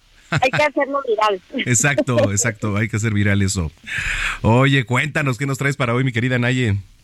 Pues quien está en cruda moral, pues ha sido, tú sabes, Shakira, Piqué, con todo este escándalo que se está haciendo. Pero creo que ellos lo están monetizando bastante bien porque sacamos una nota en el Heraldo de México impreso en donde dice que si siguen así las reproducciones de Shakira, va a alcanzar una ganancia en YouTube de más de medio millón de dólares. Entonces, pues no creo que esté muy triste ahorita con toda esa cartera llena, pero bueno, se ha hecho mucha polémica, Manuel. ¿Tú, ¿Tú qué piensas? ¿Sí te gustó la canción o no? Apenas ahorita la, la comencé a escuchar, digo, ayer la iba a poner y me puse a hacer otras cosas, ahorita la, la comenzamos a escuchar aquí. Pues trae ritmo, ¿no? ¿Es la que estamos escuchando de fondo? Es la que estamos escuchando, es con Bizarrap, que es un productor argentino. De hecho, varias cosas ya muy interesantes. Decidió unirse a Shakira para esta canción y ha sido un hitazo. Sí, no, y además, como tú dices, eh, ya lejos de la polémica, pues lo que se ha logrado monetizar, eh, no creo que la marca de relojes Casio y también, pues, eh, para Shakira el número de reproducciones no le vaya a servir de, de nada, sino al contrario, ¿no? Creo que ambos han salido beneficiados. Yo estoy pensando ya, estoy pensando mal, Manuel, digo, a lo mejor hasta ellos están, están, terminaron bien y ahorita están monetizando de común acuerdo, no sé, digo, ya me volví la cabeza, pero eh, llegó y sí que hay unas imágenes en donde llega aquí al, a, a la liga que él está organizando, que es eh, online, y llega en un coche, en un modelo de coche que ella dice en su caso que es un Kiwi, que, solamente hay en Europa, y él llega con este carro nuevo, o sea, ya lo están patrocinando esta marca de coches y, casi está patrocinando su liga. Shakira está metiéndose muchos dólares por la reproducción, entonces todos salieron ganando. Oye, sí. No salió ganando. Sí, justo, justo es lo que te, te, comento, ¿no? Quién sabe cómo venga por ahí el, el tema, pero pues yo también hasta en algún momento dije, ay, a lo mejor hasta se organizaron entre ellos, ¿no? Pues podría ser, porque la verdad es que para ganar, pues mejor haces equipo.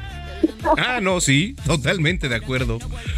Muy bien. Entonces, pues ya qué más nos deja y de hablar esta, esta canción y aparte, pues hay que esperar porque seguramente pronto anuncia el inicio de la gira que va a ser en América y en Europa. Entonces, México, pues yo creo que sí va a ser un lugar elegido, entonces ya esperaremos a que venga y a ver cómo viene, ¿no? Sí, vamos a estar esperando esto con Shakira. ¿Y luego qué pasó con Miley Cyrus? Pues no, acabamos de, del shock con la nueva canción de, de Shakira y que Miley lanza su nuevo tema, que ya lo había anunciado en las redes sociales, Flower se llama, donde habla sobre terminar una relación, pero que pues no importa porque ella se puede comprar flores, ella se puede abrazar, ella se puede amar solita, puede hablar con ella misma. Entonces, quizás estas canciones de, de, desamor, pero como de mujer empoderada, como acostumbra hacerlo Miley, la verdad. Y pues está haciendo también un pero y pues yo creo que vamos, a dar mucho de qué hablar en lo que resta del año. Sí, sí, sí. Eh, eh, bueno, esto que relacionado a Miley Cyrus, ya nos alcancé a escuchar la última parte, pero es como que se estaba cortando la comunicación. Oye, pero, ¿y, cerramos con Muse? Pues mañana nos lanzamos a ver a Muse que viene al Foro Sol, después de cuatro años que no habían venido. Ajá. Y otra vez ya se lanzan aquí a México con un nuevo disco, seguramente con un gran espectáculo. Entonces está todo vendido, así que pues si alguien que lanzar, pues, pero todavía por ahí encuentren en, esta eh, empresa de boletos, pero pues ya está sold out. Acuérdense, nos compren en reventa porque es muy peligroso, pero pues a disfrutar a mí mañana. ¿Dónde va a ser? En el Foro Sol. Foro Sol, Foro Sol, sí, cierto. Oye, pues eh, digo, ya no te alcancé a pedir boletos, pero ¿cuál es el siguiente al que nos vamos a ir? nos vamos a ir a la, a la próxima, yo creo que a Babasónicos, si es que te gustan, porque ya es en febrero. Ajá. Y pues ya llega el, el latino, eh, eh, Billy Ellis. Entonces tiene mucho, ¿eh? entonces tú ve poniendo tu agenda, me vas diciendo y nos vamos organizando. Me parece excelente. Oye, pues eh, cuéntanos dónde te podemos seguir en redes sociales, querida Naye. Arroba Nayemay en Twitter e Instagram y en todas las plataformas de Heraldo Media. Perfecto, te mando un gran abrazo y que tengas buena semana. Igual, buena semana para todos ustedes. Gracias. Gracias, Nayeli Ramírez, 3 con 12. Yo soy Alex el Panda y estas son las recomendaciones impausables de la semana. Antes de empezar, quisiera desearles un buen año lleno de series y películas llenas de historias impresionantes y que no los deje levantar hasta llegar al final. Y para eso les traigo estas recomendaciones que sin duda tienen que ser de las primeras en la lista de este año. El ensayo en HBO Max. ¿A quién no le gustaría poder ensayar un evento importante de su vida para así poder evitar a toda costa cualquier mínimo error? En esta serie, Nathan ocupa su grupo de una escuela de actuación para poder ayudar a las personas a realizar una y otra vez el ensayo de algún evento en su vida para sacar todas las posibilidades y así encontrar cuál sería la manera de tener el mejor resultado. Desde declarar una mentira que lleva oculta varios años hasta reclamar una herencia de un hermano, todo hecho en una réplica exacta del lugar donde se hará dicha situación. Además de ver un experimento algo inusual, donde se pondrán en el papel de unos padres primerizos para poder saber si ser papá es en verdad lo que ellos quieren en estos momentos.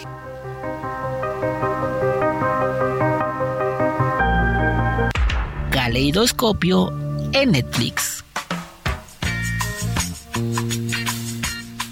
Esta serie es algo especial, ya que a diferencia de otras, en Caleidoscopio tú eliges el orden de los capítulos, así que dependiendo en qué orden los veas, será el enfoque que le darás a la historia. Los episodios tienen nombre de colores y solo hay un capítulo que sí tienes que dejar al final, que es el blanco. En esta historia, basada en hechos reales, seguiremos a una banda de ladrones profesionales, liderada por un maestro ladrón, que intentan forzar una caja fuerte e irrompible en busca del mayor botín de la historia, miles de millones de dólares en bonos durante el huracán Sandy. Sin embargo, la traición, la codicia y otros factores desvían su plan.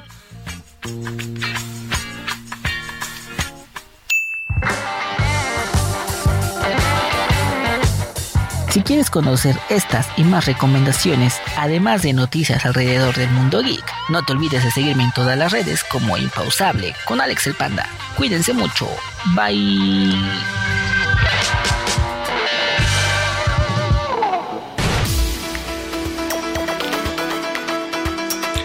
Muchas gracias a Alex por las recomendaciones. Eh, este fin de semana, pues si usted va a estar en casa también, eh, en la plataforma, ya lo platicaba mi amigo Gonzalo Lira, y si no yo lo hago, hay algunas series buenas, y al rato les voy a poner cuáles son las que... ¿Cuál? The White Lotus. Bueno, ahorita pasas a, ver de qué se trata, nos, nos dices, mi estimado Diego. Y este, fíjese, para los que no alcanzaron ayer, el día de ayer presentamos una nota que tiene que ver con franeleros. Hace unos días platiqué con uno de los directores de tránsito de la Secretaría de Seguridad Ciudadana de la Ciudad de México, porque recientemente se puso en marcha un operativo que es operativo franelero, y sobre todo en algunas alcaldías, ¿eh? mire, eh, Benito Juárez, Miguel Hidalgo, Cuauhtémoc, Coyoacán, todavía son alcaldías en donde los parquímetros pues están en menor medida, digamos, o hay menos parquímetros y entonces, pues estos famosos personajes que son los franeleros, y ahorita lo va a describir perfectamente la nota, eh, abusan, abusan porque, digo, quizá si usted le da, oiga, que los 5 o 10 pesos, que a veces además no hacen nada, ¿no? Pero hay quienes exigen, y eso es un cáncer, está prohibido para empezar, el ser franelero está fuera de la ley. Entonces, imagínense estos personajes que apartan con algún objeto la vía pública y luego les están exigiendo una cantidad de dinero por según cuidarles el automóvil, pues está fuera de la ley y usted los puede reportar. Entonces, ahorita quiero que escuche para que este, se dé una idea de lo que me dijo el director de tránsito y quizá pues sepa usted qué hacer en caso de algún abuso. Adelante.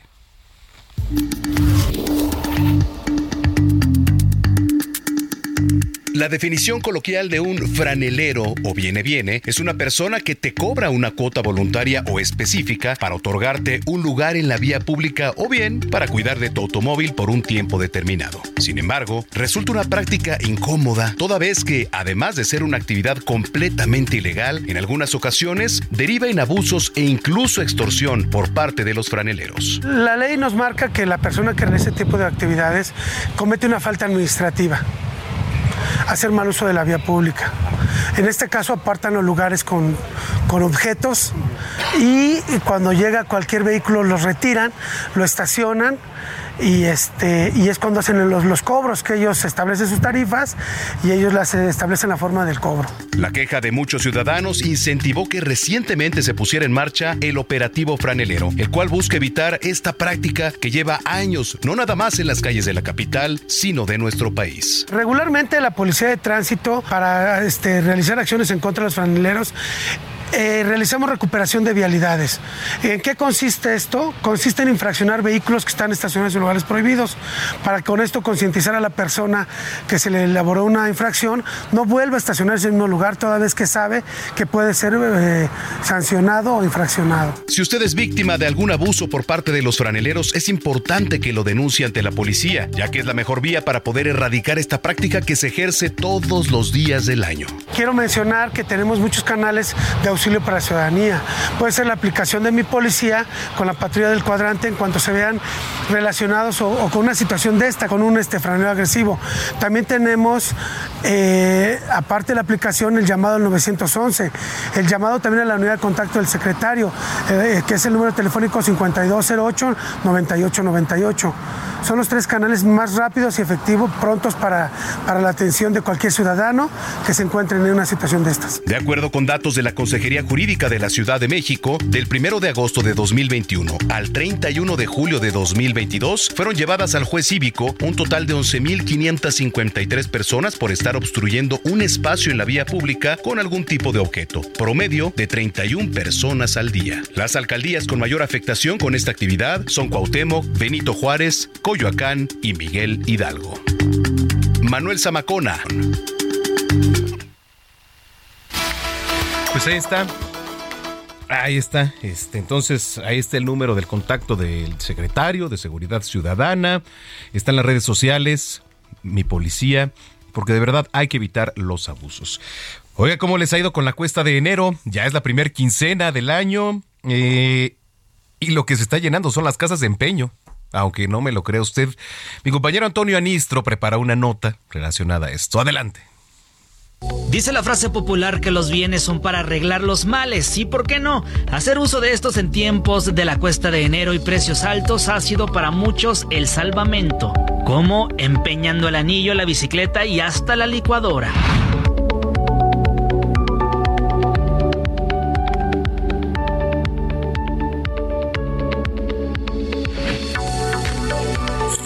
El estudio de mercado préstamo prendario en México señala que anualmente cerca de 13 millones de personas recurren a esta práctica, principalmente las primeras semanas del año. Llevan una prenda, se hace una valoración del artículo, se presta una cantidad de dinero. La señora Gloria lo sabe, empeñó un videojuego que ya no usaban sus hijos. ¿Cuesta de enero o por qué ha venido a empeñar? Sí, porque se necesita dinero en el momento y no lo tenemos. Juegos, juegos, herramienta, televisores. Mercedes ha empeñado sus cadenitas de oro con valor sentimental. Oh, ahorita que es enero, como que todo el mundo así más busca empeñar, ¿no? Quedan muy gastados, ¿no? Oro electrodomésticos también. Diego hasta la bocina que se ganó en su trabajo. Celulares, pantallas, altavoces, audífonos. de todo. De todo. De acuerdo con la Asociación Mexicana de Empresas de Servicios Prendarios, el empeño se ha vuelto una práctica común entre quienes buscan, además de una lanita extra, remodelar o cambiar algún artículo. Yo llevo una pantalla de 30 pulgadas, la empeño, con ese dinero adquiero una de 40 o de 50 pulgadas. Esta es una utilidad que la gente que conoce bien el empeño ha utilizado de manera recurrente porque les permite en algunos casos no solo solucionar sus necesidades de efectivo, sino en casos como estos, además renovar su tecnología. El tiempo promedio para recuperar la prenda es de cuatro semanas y el monto promedio del préstamo se sitúa entre los mil y mil cuatrocientos cincuenta pesos. Con el paso de los años, los artículos que se empeñan también han cambiado. Hace 10, por ejemplo, de acuerdo con la MESPRE, la prenda más empeñada eran las alhajas con contenido de oro, pulseras, cadenas, anillos, relojes, aretes en un 90%. Hoy dentro de las casas de empeño se deja ver poca joyería y una buena cantidad de ollas de presión, sandwicheras, celulares, bocinas, máquinas, lanzallamas, pianos y hasta lentes. Ahora los electrónicos son la nueva joyería del mexicano. El top 5 de lo más empeñado son artículos varios electrónicos y electrodomésticos, seguido de las herramientas de trabajo, después instrumentos musicales, además de automóviles y motocicletas y por último alhajas con contenido de oro cuando un cliente no recupera su prenda, es porque decide conservar el dinero que se le, que se le prestó. Si esta será una opción para hacerle frente a la cuesta de enero antes de empeñar algún objeto, la Conducef señala tener en cuenta las siguientes recomendaciones. Recurrir a este crédito solo en caso de extrema urgencia. Antes de hacerlo, comparar al menos tres casas de empeño. Además, consultar la tasa de interés y porcentaje del préstamo. Y por último, pagar a tiempo para no perder la prenda. Antonio Anistro. Bueno, pues ahí está. Muchísimas gracias a mi compañero Antonio Anistro. Oiga, eh, allá en Estados Unidos se celebra el Día Nacional del Sombrero. Este, pues es uno de los accesorios utilizados como parte de la vestimenta que tiene su día especial. Esto le repito, únicamente allá en Estados Unidos para todos los que nos están escuchando. Muchos saludos a Beaumont, a Houston, en Atlanta, en Chicago, en Corpus Christi.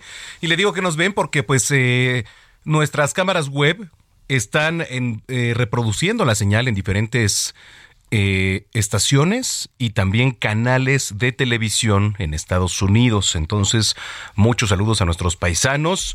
Y el sombrero, pues esta prenda le decía que se utiliza ya lo sabemos, para cubrir la cabeza, protegerla del sol, del frío, incluso de la lluvia. Oh, muchos lo usan para ocultar por ahí la calvicie, ¿no?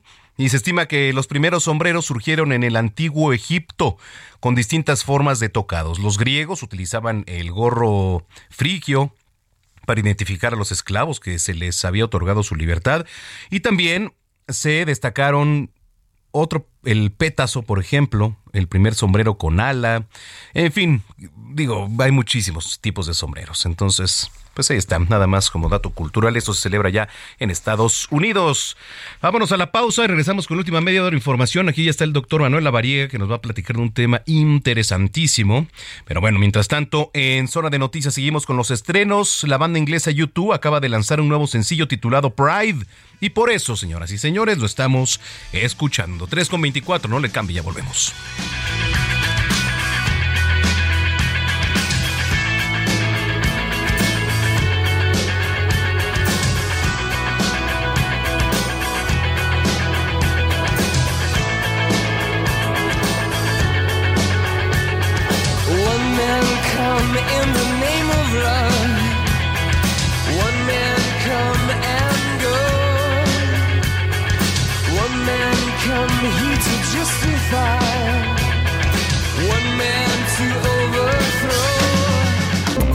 Vamos a una pausa y regresamos con Manuel Zamacona a Zona de Noticias.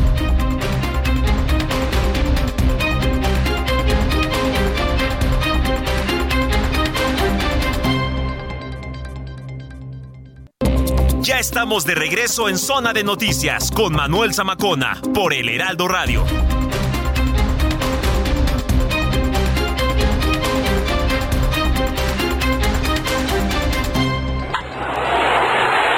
Zona de Deportes con Roberto San Germán.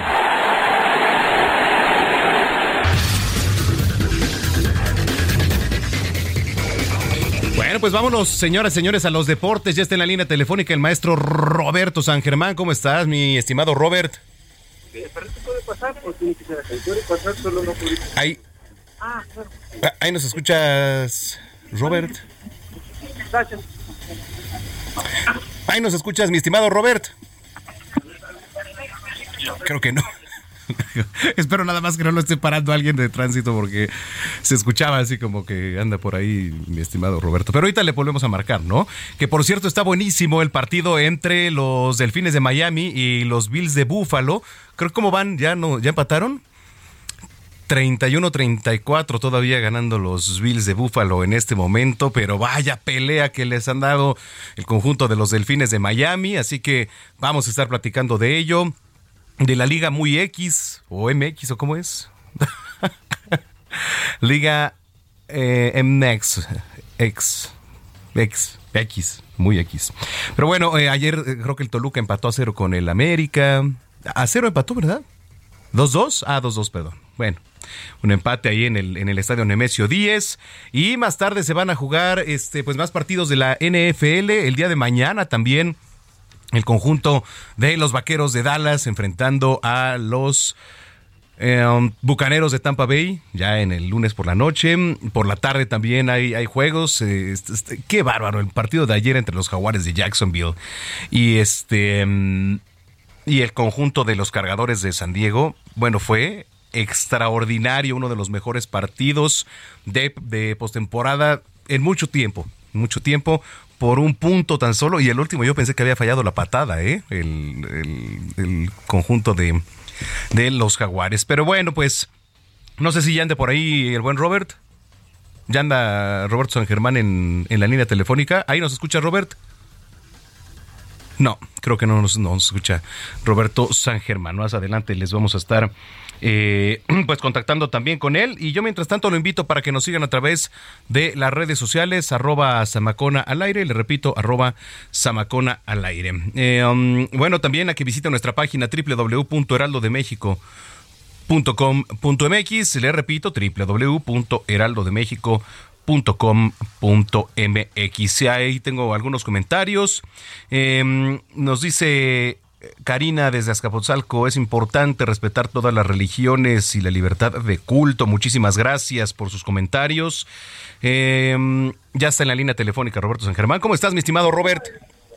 Bien, bien, mi querido Manuel, buenas tardes. ¿Cómo te encuentras tú el día de hoy? Pues bien, con el gusto de, de saludarte como siempre y pues aquí disfrutando del partido entre los Delfines y los Bills de Búfalo que está buenísimo, ¿eh? Sí, como el de ayer en la noche, donde los jaguares de Jacksonville regresaron, pues iban perdiendo en una actuación deplorable de su quarterback Taylor Lawrence, Trevor Lawrence, este hombre que venía con grandes blasones del colegial y que pues no pudo ayer, estaba muy mal en la primera mitad, pero luego lo que hizo el equipo de Los Ángeles es una cosa que no puedes entender de los cargadores. Iban ganando 30 y eh, 27-0 y terminas perdiendo 31-30 en un partido que no, no no lo puedes dejar ir. Obviamente yo creo que el head coach a Dios Staley le van a dar las gracias por lo pésimo que manejó el reloj y todo lo que hizo. También su equipo, su defensiva y su ofensiva que fueron inoperantes en la segunda mitad. Y luego que vimos un partido en donde tienes un quarterback que lo interceptas cuatro veces todavía te gana, eso son cosas muy raras que se ven en el fútbol americano profesional, ¿eh? Eso fue, fue algo muy raro. Pero bueno, fue la situación que vivimos ayer con Jaguares y ahorita el- los equipos de los Bills de Búfalo, que eran los favoritos en el papel, están sufriendo fuerte con el equipo de los Delfines de tu padre. Un equipo de los Delfines que tiene la mitad de su equipo están lastimados, amigo. Así que no tenían cómo ir perdiendo, pero fíjate que mucha gente habla de Josh Allen, este quarterback de Búfalo, y lo ponían como wow al chavo que llegó de Wyoming. Tiene la misma cantidad de intercepciones que Dak Prescott y ese es un número que no quisieras tener, 15, 15. Este jugador de repente hace muchas tonterías y eso le cuesta mucho trabajo pero mucho, mucho trabajo a, a su equipo, ¿no? Entonces, el equipo de, de Buffalo, pues ahí va, ahí va, va ganando ahorita, tienen el balón otra vez, pero 34-31 en un partido que pudo haber sido mucho más fácil para el equipo de Buffalo, como se veía en el papel, y los que sí ganaron sin ningún problema fueron los 49 de San Francisco, 41-23 al equipo de los halcones marinos de Seattle. Este chavita Proudy, el que es el quarterback novato, lleva siete triunfos al hilo. Amigo, el equipo de San Francisco hay que ponerlo como el equipo a vencer. No es Patrick Mahomes, ¿eh? Yo creo que este año sí podría ser San Francisco. Trae ofensiva y defensiva. Es un equipazo por donde le quieras ver. Eh, McCarthy también nos ayudó muchísimo. Esa contratación que viene de las Panteras de Carolina, todo el mundo se quejaba, pero no, les ha funcionado muy bien. Así que ahí va. Al ratito juega el equipo de los vikingos contra los gigantes. Y ya en la noche los bengalíes contra el equipo de los cuervos. Mañana juega tu equipo, los Cowboys contra los bucaneros. Te tengo una muy mala noticia, amigo. Nunca le han podido ganar a Tom Brady y creo que no le van a ganar. Y no lo digo por ser mala onda. Creo que no le van a ganar y no le van a ganar porque Dallas tiene un jugador que les va a echar a perder el partido. Ojalá me equivoque yo. Exactamente. Este hombre se lleva de a dos intercepciones por partido y los últimos cuatro juegos ha tenido pick six. ¿Qué es el pick six? Es cuando lo intercepta la defensiva y lo regresa a la zona de anotación. Eso ha hecho este equipo. Así que hay que tener mucho cuidado con el equipo de Dallas por su coreback. Su coreback les puede echar a perder la temporada, ¿eh? Sí. Tiene buena defensiva, pero este coreback de repente hace unas cosas que dices no puede ser posible. Pero bueno, vamos a ver qué hace el equipo de Dallas mañana, si es que puede romper esa racha. O sea, no le han podido ganar en su historia a Tom Brady. Brady les ha ganado siete veces que los ha enfrentado, amigo. Siete veces. Sí, sí, sí, sí, la verdad es que se ve complicado, sobre todo que porque tenemos los antecedentes de que Tom Brady ha sido un monstruo y se convierte casi casi en un superhéroe cuando comienzan los playoffs, ¿no? Además es el némesis de Dallas, compadre. no, siendo honestos, o sea, no han podido con él. Eh, los dos partidos que ha jugado con Tampa Bay, los dos les ha ganado a los vaqueros. Así que se ve muy complicado. Además, Tom Brady sabe cómo jugarlo. No trae tan buen equipo como cuando fue campeón con Tampa, pero créeme, créeme que, que va a estar ahí, ¿eh? Y sobre todo por sus regresos que se han hecho famosos en los últimos años. Así que ya veremos también y a ver qué sucede, cómo termina el partido del equipo de tu papá. Mucha gente le dice los atunes de Miami a los delfines. esperemos que puedan hacer algo, pero se ve ya complicado. Están faltando cuatro minutos y van perdiendo 34-31, tercera y 10 en la 14 de su propio terreno. Así que ya veremos, pero sí le pusieron fuerte, fuerte pelea al equipo de Búfalo, ¿eh, amigo? Sí, yo creo que eso, eh, pues no se esperaba, ¿no? Del todo la pelea No. que está dando Miami. Qué, No, no, bárbaro. para nada, ¿eh? no, no, no, es algo, es una sorpresa. Yo creo que es la sorpresa de los playoffs. Los Bills se supone que iban a pasar caminando, mi querido amigo, pero bueno, eso fue en la NFL. Vámonos ahora a nuestro deporte, al que pues nos toca aquí en México, como diría doña Cristina Pacheco, lo que nos tocó vivir con nuestra queridísima liga muy X. Yo sé que tu productor la adora, la ama, él sí es ferviente seguidor y todo, y como pues ya sabes que tiene al equipo campeón, pues hay que aguantarlo un ratito, ¿no? Pero bueno, el equipo del Atlas el jueves en su estadio, que es una piltrafa, aunque lo hayan pintado y todas estas cuestiones, le ganó 2-1 a Mazatlán, un equipo de Mazatlán, eh, más o menos. Esto fue el jueves. El viernes tus chivas regresaron a la realidad, amigo, y lo habíamos platicado. Monterrey había sido un espejismo, ¿eh? Le ganaron porque Monterrey falló lo que tuvo que fallar y no quiso meterla y simplemente contra Atlético de San Luis que se quedó con un hombre menos durante más de 70 minutos el equipo de las Chivas empataron a cero con el Atlético de San Luis, un Atlético de San Luis que también ahí va poco a poco, pero tus Chivas y parece que Alexis Vega no han querido decir nada, pero se podría quedar fuera toda la temporada, parece que trae una lesión en la rodilla y este hombre tiene historial con sus rodillas, así que son de las situaciones que se viven también con el equipo de las Chivas y si pierden a Alexis pues les va a costar mucho trabajo. También el mismo viernes el equipo de Puebla le pega 2-0 al club Querétaro. Querétaro lleva 48 partidos de visita sin poder ganar. No, hombre. 48. Tú dirás, tú dirás cómo estamos, 48 partidos sin poder ganar. Bueno, ok. Luego, ayer por la tarde, buen partido en el Estadio Azteca. Ese 3 a 2 en favor de Monterrey. Por eso te decía, fue un espejismo. Monterrey debería llevar 6 puntos, pero lleva 3 por los errores, el penal fallado del Perame y todas las que tuvo Funes Mori y todos ellos. Pero bueno, 3 a 2 le ganan al Cruz Azul, un Cruz Azul que bueno, ahí va poco a poco también. El, el Potro Gutiérrez que lo trae como director técnico. Ahí va el equipo de Cruz Azul. Luego también ayer Juárez le pega 3 a 0 a Tijuana, un equipo de Tijuana que también le cuesta mucho trabajo cuando viene de visita o sale de visita, así que se les complica mucho a Tijuana, es tipo Querétaro, tipo Querétaro, entonces ese es el problema, ¿no? Oye, América contra Toluca, 2 a 2, el Toluca le tiene tomada la medida al América, Ayer, ayer ganaron, sí, ayer ganó, eh, perdón, empataron, pero también estuvo a punto de ganar el Toluca. Cada vez que América se le acercaba, metía gol, simplemente que a Leo Fernández, por estar adelantado, no fuese 3 a 2. América no juega nada, eh, lo hemos visto, trae varios problemas, no trae defensa, su defensa es muy, pero muy mala. Y así que pues a América le va a costar mucho trabajo si es que quiere ir por la 14, mi querido amigo. Y el Toluca ahí va, eh, compacto como juega Nacho Ambriz que es uno de los directores técnicos que podrían llegar a la selección mexicana. Ahorita si quieres tocamos ese tema rápido. Y Santos le pasó sin problemas a Pumas, ¿eh? 3 a 0. El equipo de Pumas tuvo algunas opciones también. Muchas veces eh, los marcadores son engañosos. Sí llegó Pumas, sí estuvo llegando, pero no metió ninguna. Y Santos, pues las que tuvo las metió y ganó 3 a 0. Hoy por la noche, Tigres se va a enfrentar al Pachuca. Aquí lo interesante es que Tigres ya es dueño del delantero que tiene el Pachuca. ¿Sí entendiste? Sí, sí, sí, sí, Nico, totalmente. Nico Ibáñez ya es jugador de Tigres. Entonces vamos a ver con quién juega. Qué bárbaro. O sea, puede jugar medio tiempo y medio tiempo, amigo, como partido de despedida, ¿no? Ajá, sí, exactamente. Y, mañana León recibe, exactamente, y mañana León recibe al Necaxa. Y ya nada más, como ya escuché que el productor, como hablamos de su Pachuca, ya nos tocó la campanita rápido, pues bueno, ya se habla del tema del director técnico para la selección mexicana. Quieren a un mexicano, sí, y tiene que ser el Piojo Herrera, Jimmy, Lozano, sí, mi querido amigo, o Nacho Ambriz, es la baraja que se pone. Hugo Sánchez ya también se candidateó. No sé, tú quién quisieras poner también en esa, en ese póker. ¿A quién pondrías como quintilla? Mira, pues la verdad es que como decía y lo platicaba, ¿no? Mientras dé resultados, conozca un equipo y sobre todo lo dejen para que se amase perfectamente con, con un equipo, con la selección, pues creo que sería lo mejor.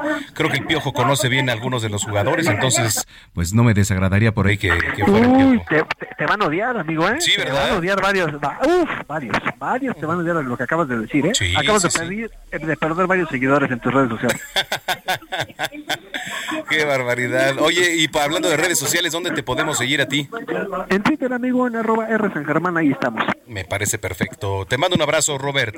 Igualmente, cuídate mucho. Buena Muy- tarde. Muy buena semana, 3 de la tarde. Tarde ya con 42 minutos. Salud con el doctor Manuel Lavariega.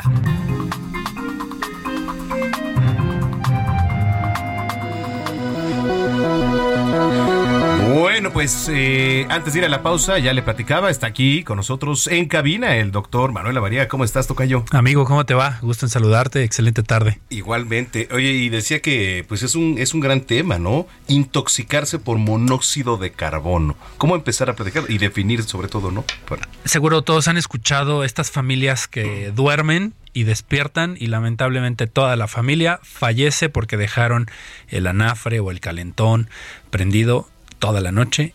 Este gas que se produce es el famoso monóxido de carbono y puede ser una intoxicación tan severa que bueno, hemos escuchado estos casos lamentables, ¿no? En las noticias.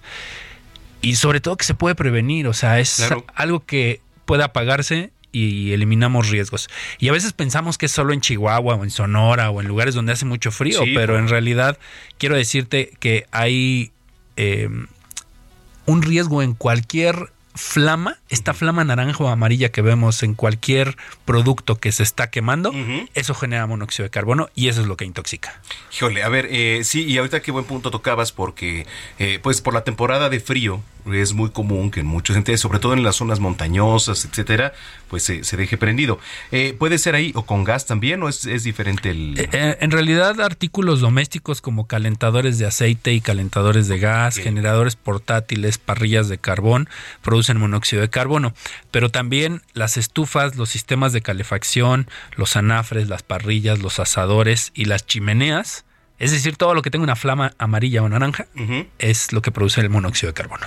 ¿Qué pasa? ¿Que la, la aspiramos? Regularmente de una manera normal, o sea, lo que sucede en un evento de este tipo, nosotros respiramos y jalamos oxígeno. Ese oxígeno se va a unas células que se llaman eritrocitos. Esos eritrocitos, vamos a pensarlo así, lo agarran con sus manitas y transportan la molécula de oxígeno a todos nuestros tejidos. Lo que sucede es que cuando se genera monóxido de carbono, se toma en lugar del oxígeno el monóxido de carbono y entonces se lleva a todos los tejidos y esto es lo que provoca que el oxígeno no tome el lugar que regularmente toma y ahí en donde viene la intoxicación. Pero esta intoxicación, como te decía hace un momento y como le platicaba a todo el auditorio, puede ser tan severa que puede costarnos hasta la vida. Entonces es por eso importantísimo que verifiquemos que todo lo que esté en combustión se apague completamente todas las noches en nuestras casas para que no genere riesgo. Sí, porque como tú dices, eh, una situación de riesgo podría ser aspirada toda la noche. Sí, literal, las personas que lo aspiran se quedan dormidas, se intoxican y fallecen. No, no, no, o sea, y la manera de prevención, ¿no? Como, como tú bien comentabas. ¿Cómo prevenir? Sí, lo- prevenirlo pues es apagando todos estos Sí, claro. eh, fuegos, vamos a decirlo, que se tienen en casa. Y ventilar también, porque el punto es que no se ventila, se concentra el monóxido de carbono y esto es lo que nos genera la intoxicación. El tratamiento, pues prácticamente es quitar a la persona de la exposición y administrarle oxígeno. Ese es el tratamiento, pero evidentemente hay síntomas como dolor de cabeza, mareo, náusea, dolor en el pecho, cansancio, debilidad. Incluso los pacientes pueden llegar a convulsionar y a perder la conciencia por la intoxicación por monóxido de carbono. Así que vale la pena que todos y todas estemos pendientes y sobre todo que disminuyamos el riesgo apagando todos estos productos de combustión en las noches, ventilando principalmente donde están estos lugares que pueden llegar a generar este gas y prevenir para que no tengamos estos riesgos y sobre todo estas fatalidades que lamentablemente se presentan de manera muy constante y sobre todo en esta época. Oye, qué importante lo que nos dicen. Ya nada más por último, si llegamos a tener un tipo de intoxicación de lo que nos acabas de decir, ¿qué hay que hacer? De inmediato hay que llamar al 911 para poder solicitar auxilio. El tratamiento es oxígeno. Nos ponemos, eh, o bueno, les ponemos oxígeno eh, con una mascarilla eh, para poder eh, proporcionar el Claro. oxígeno que necesitan los tejidos y las células y de esta manera revertir esta intoxicación. Correcto. Tus redes sociales, Tocayo, doctor Manuel Lavariega. Claro que sí, me pueden encontrar como DR Lavariega Sarachaga en todas las redes sociales. Con todo gusto, ahí estamos pendientes para todas sus preguntas. Muy bien, gracias. Un gusto, excelente tarde. Es el doctor Manuel Lavariega aquí en Zona de Noticias, ya cuando son las 3 de la tarde con 47 minutos. ¿Qué más es posible con Katia Castelo?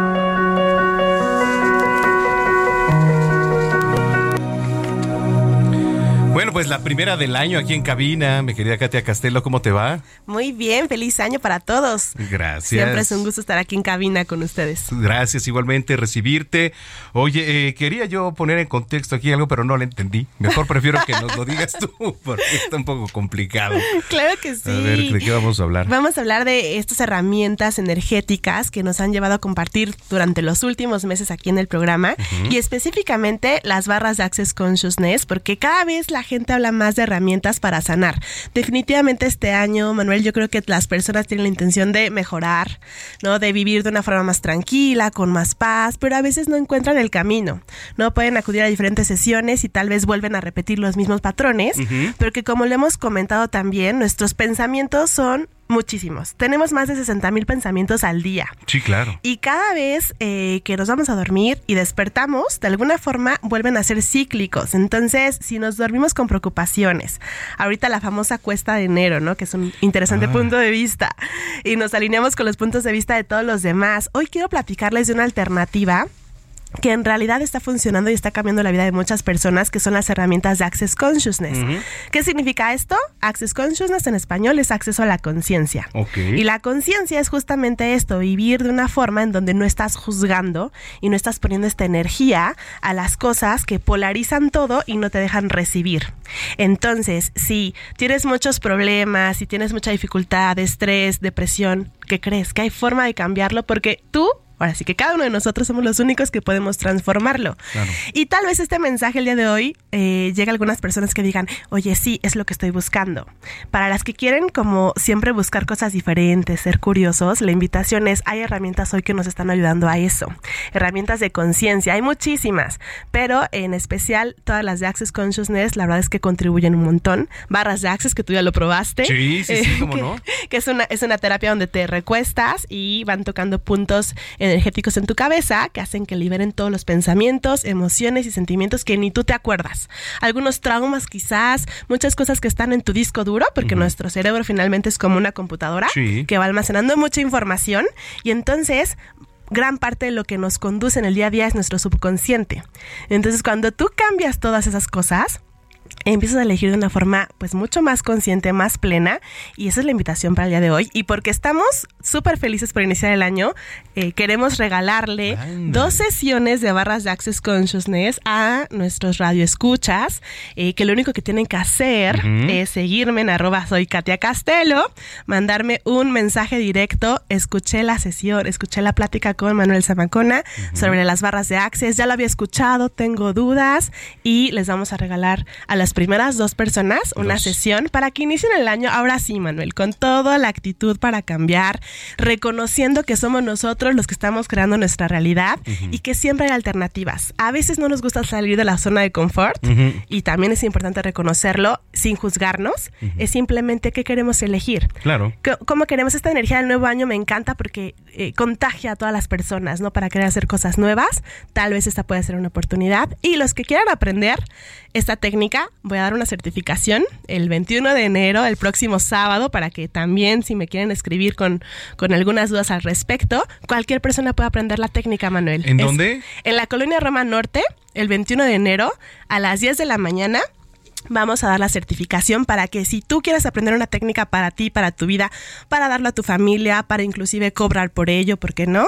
Esta es una alternativa que está cambiando la vida, insisto, de muchísimas personas y la intención es que haya más conciencia en el mundo. Porque si hay más conciencia en el mundo, va a haber más facilidad, más gozo, eh, menos noticias dramáticas. Así que Y- menos drama, por favor. Y Que más tanto se necesita, ¿no? Exacto, y disfrutar, y disfrutar, ese es el punto, ¿no? Eh, Más allá de, es que quiero ser mejor, es que quiero aprender más, es que, es que hay que disfrutar más. ¿Tú qué tanto disfrutas? ¿Cómo, cómo ves esto? Bueno, pues yo la verdad es que sí, estoy, estoy muy de acuerdo porque tenemos, lo más poderoso que tenemos es la mente. ¿No? Totalmente. Que es nuestro motor, nuestro todo. Pero si no tenemos bien esa función principal, y ahora con el doctor Lavaría aquí, pues lo, lo, lo, este, lo debemos saber, pues si no estamos bien con nosotros, no vamos a poder también estar bien con los demás. Exacto. ¿no? Con el entorno. Entonces sí tenemos que cambiar ese chip y es muy necesario. Entonces, a ver, son em, dos sesiones de barras de access dos a las primeras dos, dos personas personas que me escriban. Sí. Arroba soy Katia Castelo. Exactamente. ¿En Twitter o en Instagram? En Instagram, En que Instagram. es donde estoy más activa. En Instagram, ahí las primeras dos que me manden un mensaje directo. Te escuché en el Heraldo Radio con Manuel Zamacona y quiero mi sesión totalmente gratis para las primeras dos, dos personas. que Dos personas, correcto. Y entonces, para las que también quieran escuchar tu plática, el próximo 21 de enero, o sea, ya es este, pues esta semana que viene. Sí, el próximo sábado la certificación internacional si quieren ser practicantes de barras de Access y tal cual es un diploma que te a nivel mundial. Yo siempre les digo, se pueden ir a China y dedicarse a esto y dar sesiones de barras. Claro. Así que si les llama la atención todo ese tema de conciencia, energía, nuevas posibilidades o ya son terapeutas y quieren agregar una nueva opción también para su portafolio de servicios, esta es una excelente opción. Así que los invito a la certificación. Escríbanme para darles más detalles. Estoy segura que les va a encantar. Muy bien, Katia. Oye, pues muchas felicidades. Muchas gracias. Arrancamos con todo el año, gracias. Y arrobia, arroba, arroba soy Katia Castelo. Así es, un gustazo. Muchas gracias a todos. Gracias, es Katia Castelo aquí en Zona de Noticias y gracias a ustedes por habernos sintonizado. Nos escuchamos el próximo fin de semana, el próximo sábado en punto de las 2 de la tarde. Gracias, gracias a nombre de Gina Monroy, Héctor Vieira, Diego Iván González, anda Artur Quirós por aquí y mi estimado Alex. Panda, muchísimas gracias a toda esta gran producción. Yo soy Manuel Zamacona, arroba Zamacona al aire. Y nos vamos con una última rola que no encuentro. ¿Dónde anda por acá? ¿Con cuál nos vamos a ir? Espérame, espérame. Ah, acá está. Finalizamos la selección musical con otro estreno por parte del boricua Yandel, quien lanzó este viernes su nuevo álbum titulado Resistencia, donde se junta con Wisin para darnos una nueva canción llamada Te Gusta. Que tengan una excelente semana. Yo soy arroba Zamacona al aire. Pásenla bien. Y hasta entonces. Nunca le baja, pero conmigo se relaja. Me le pego y ella se baja. Baby, yo no me hago responsable de lo que pueda pasar. De que mi mano se cuele,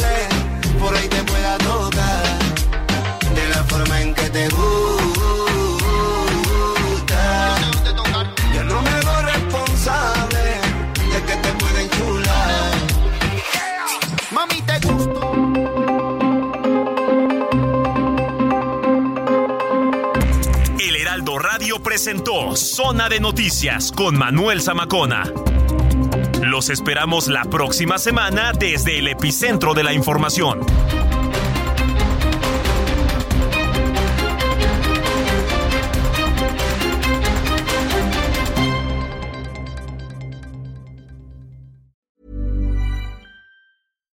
If you're looking for plump lips that last, you need to know about Juvederm lip fillers. With Juvederm Volbella XC and Juvederm Ultra XC, your lip look, whether it's subtle or bold, can last up to one full year with optimal treatment and no additional maintenance. Find a licensed specialist and see if it's right for you at juvederm.com today. That's J U V E D E R M.com. Add fullness to lips in adults over 21 with Juvederm Volbella XC or Juvederm Ultra XC. Do not use if you have severe allergies or a history of severe allergic reactions, or if you're allergic to lidocaine or the proteins used in Juvederm. Tell your doctor if you have a history of scarring or taking medicines that decrease the body's immune response or that can prolong bleeding. Common side effects include injection site redness, swelling, pain, tenderness, firmness, lumps, bumps, bruising, discoloration, or itching. As with all fillers, there's a rare risk of unintentional injection into a blood vessel, which can cause vision abnormalities, blindness, stroke, temporary scabs, or scarring. For full important safety information, visit juvederm.com.